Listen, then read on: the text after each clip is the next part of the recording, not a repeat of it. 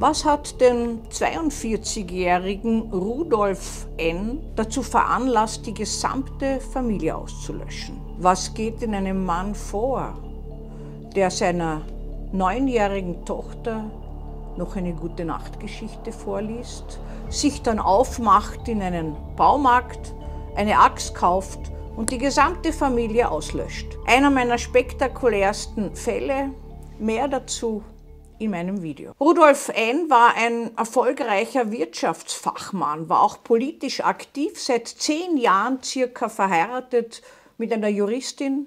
Gemeinsam hatten sie eine neunjährige Tochter. Er liebte die Familie, wie er sagte, und war nicht unglücklich, obwohl er einer Philosophie nachhing, die das Leben eigentlich als nicht lebenswert erachtete und vom Nachteil der Geburt sprach.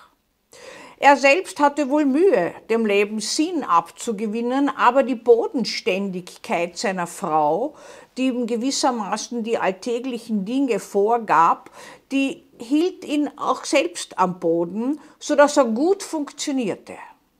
Wohl war er introvertiert und zog sich immer wieder zurück. Man wusste dann nicht so genau, was er da machte. Er ließ sich auch nicht gern ein in Diskussionen darüber, warum er sich zurückzog. War nicht so erfreut, wenn es um Familienfeste ging und soziale Anlässe, war ein zurückgezogener, bis zu den Daten völlig unauffälliger, gut situierter Mann. Seine Ehegattin hatte hohe Ansprüche und wollte eine tolle Wohnung, das Kind in eine Privatschule geben und er hatte Mühe mit dem Geld, dass er das aufstellte in seiner Berufstätigkeit und hatte so ein geheimes Hobby. Er arbeitete zwar tagsüber als Wirtschaftsfachmann, nachts zog er sich zurück und machte Börsengeschäfte. Und so konnte er diesen ganzen Familienstandard, diesen gehobenen auch aufrechterhalten. Niemand fragte, wo er das Geld hernahm, er hatte es. Und eines Tages verzockte er sich. Er verzockte sich so, dass er 300.000 Euro Schulden machte. Risikoreiche Geschäfte waren immer seines, sagte er. Aber diesmal ging es schief. Seine Welt brach zusammen und das Erstaunliche jetzt daran ist, dass ein eigentlich versierter Wirtschaftsfachmann nun keine Lösung findet. Er hatte die Vorstellung, jetzt ist alles aus. Jetzt müssen wir ausziehen aus der Wohnung, das Kind muss aus der Privatschule, alle werden erfahren, dass sie kein Geld mehr haben oder einen riesen Kredit. Diese Schulden werden ein Leben lang zurückgezahlt werden müssen. Und es ist besser, einen radikalen Schnitt zu machen, um allen das zu ersparen, dass er diese Schmach jetzt durch dieses Verlustgeschäft gesetzt hat. Dieser Gedanke verfestigte sich immer mehr in ihm, er sprach nicht darüber und erzählte auch niemanden davon. Er liebte seine Familie und ich fragte ihn, als ich ihn später dann im Gefängnis untersuchte, warum haben Sie das dann der Familie angetan? Und der vermittelte mir aus Liebe. Dieses aus Liebe sagte er auch Medienvertretern und ein österreichischer Schriftsteller, Peter Turini, machte ein Stück daraus. Aus Liebe hieß es.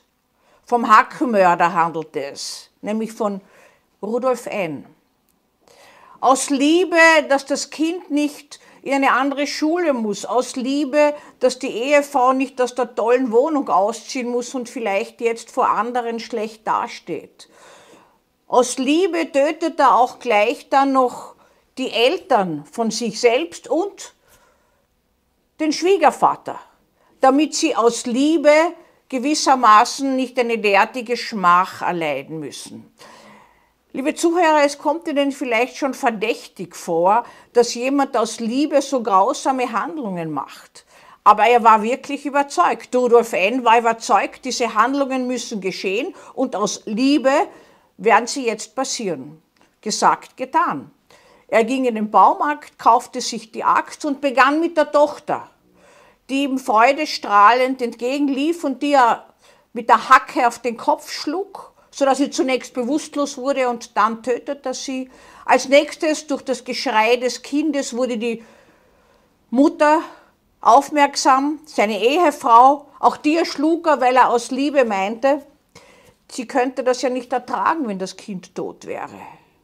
Dann produzierte er hier einen Tatort, Sie können sich vorstellen, wie diese Wohnung ausgeschaut hat. Und er blieb völlig ruhig und gelassen, denn er hatte diesen Plan aus Liebe, sie zu töten. Und dann machte er sich auf und fuhr circa 100 Kilometer weiter zu den eigenen Eltern, die er gleich einem nach den anderen erschlug. Durch diese Überraschung, durch diese Blitzattacke konnten sie sich gar nicht wehren und auch einander nicht helfen. Und dann machte er sich noch auf, um den Schwiegervater zu töten. Alle sollten erlöst sein von dieser Schmach. Worum ging es eigentlich bei diesem Aus Liebe? Aus Liebe könnten wir sagen, ist eigentlich primär eine Selbstliebe, ein Egozentrismus, er selber konnte die Schmach nicht ertragen und er selbst war nicht stark genug, sich diesem Verlusten von 300.000 Euro mit allen Konsequenzen zu stellen. Aber er selbst kam gar nicht auf die Idee, dass das so war, sondern er war zutiefst überzeugt, dass er allen anderen das ersparen möchte und schritt zur Tat. Für mich erstaunlich war, dass er sich nicht selbst tötete, weil Väter eigentlich die radikalen Familienauslöschungen meist machen. Da bleibt niemand mehr über. Er selber ließ sich aber über. Er konnte sich nicht mehr töten, sagte er, als ich ihn fragte, warum eigentlich sind Sie am Leben geblieben. Also auch hier ein Stück Selbstliebe, könnte man sagen. Das Erstaunliche an diesem Fall war, dass ich ihn nie betroffen gesehen habe. Er hatte bis zur Verhandlung eigentlich immer die Ansicht, das war der richtige Schritt, es hätte keine Alternative gegeben. Erstaunlich, aber so war's. Er bekam eine lebenslange Freiheitsstrafe, die er gelassen annahm und wurde in einem Gefängnis untergebracht, wo er ein mustergültiger Häftling war. Er hatte die Bibliothek über, las viel, fühlte sich wohl, so hatte man den Eindruck.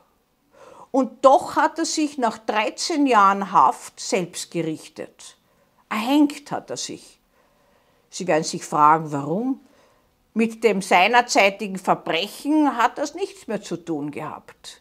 Er hätte nämlich von diesem Gefängnis in ein anderes verlegt werden sollen, zumindest glaubte er das, weil das Gefängnis für eine spezielle Häftlingsklientel aufbereitet wurde, für geistig kranke Häftlinge, zu denen er ja nicht gehörte. Und so hätte er dieses Gefängnis seinen Lebensraum verlassen müssen. Eine ähnliche Konstellation, eine ähnliche Situation wie vor der Tat.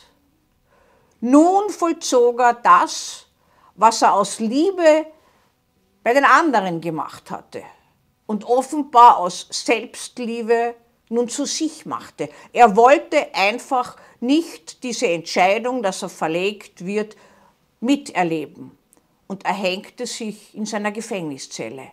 Zwei Jahre später hätte er vielleicht Chancen gehabt, vorzeitig wegen guter Führung nach einer lebenslänglichen Freiheitsstrafe in eine bedingte Entlassung zu gelangen. Aber hier wirkt nicht die Vernunft, wie wir ja wissen, sondern hier wirkt ganz was anderes, nämlich das Gefühl, was ihn dazu veranlasst hat, sich selbst zu töten. Letztlich hat er alle ausgelöscht, wenn auch mit Verzögerung.